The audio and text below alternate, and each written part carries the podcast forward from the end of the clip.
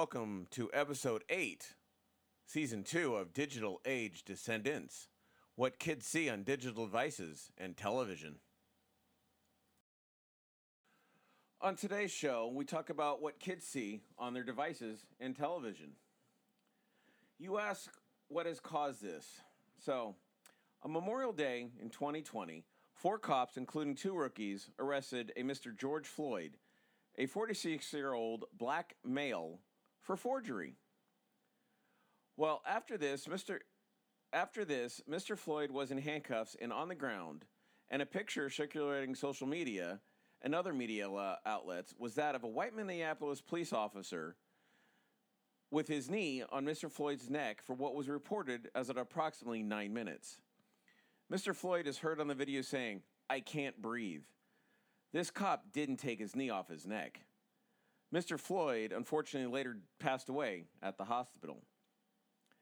Based on the limited training that I have due to attending the police academy a few years ago, in my opinion, the nine minutes was an overly excessive duration of time to deprive a person of oxygen.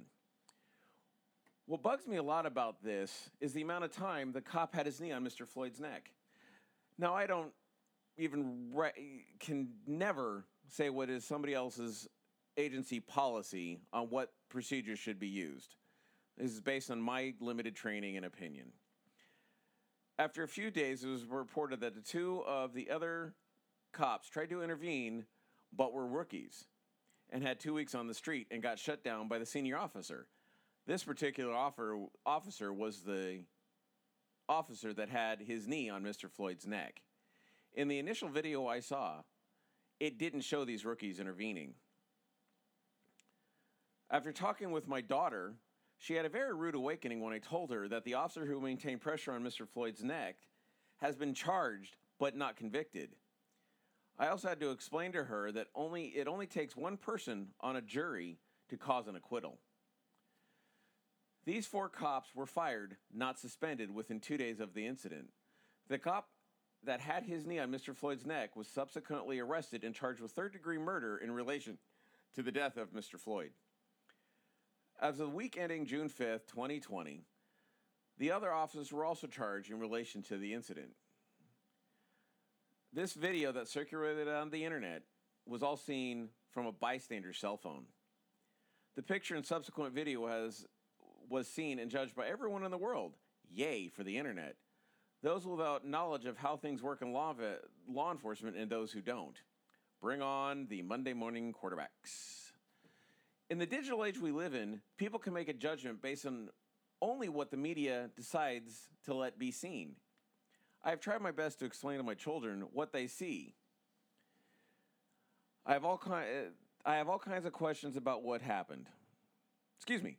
They all have questions about what happened, including racism and white people don't like other because each other because of the skin color. Mind you, I'm trying to explain this to 8-year-olds that should be more worried about playing with friends instead of what is going on in today's world. On top of that, I like to try and at least promote that law enforcement officers are a person they should trust, not run away from.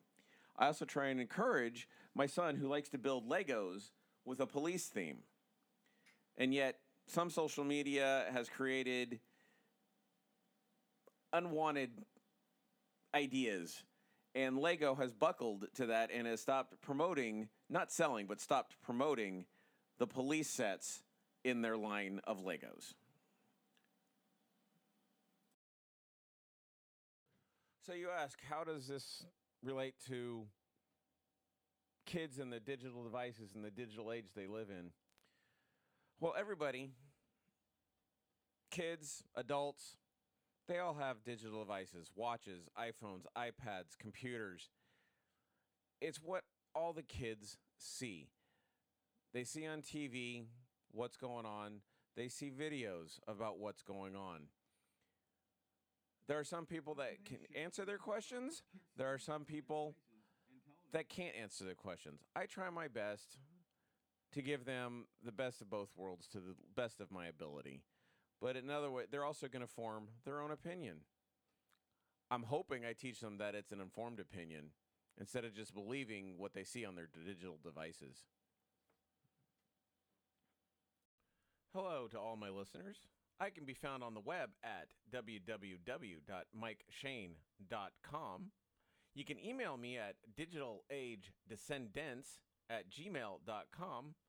You can also call and leave a voicemail at 707 285 7008. Enjoy future shows.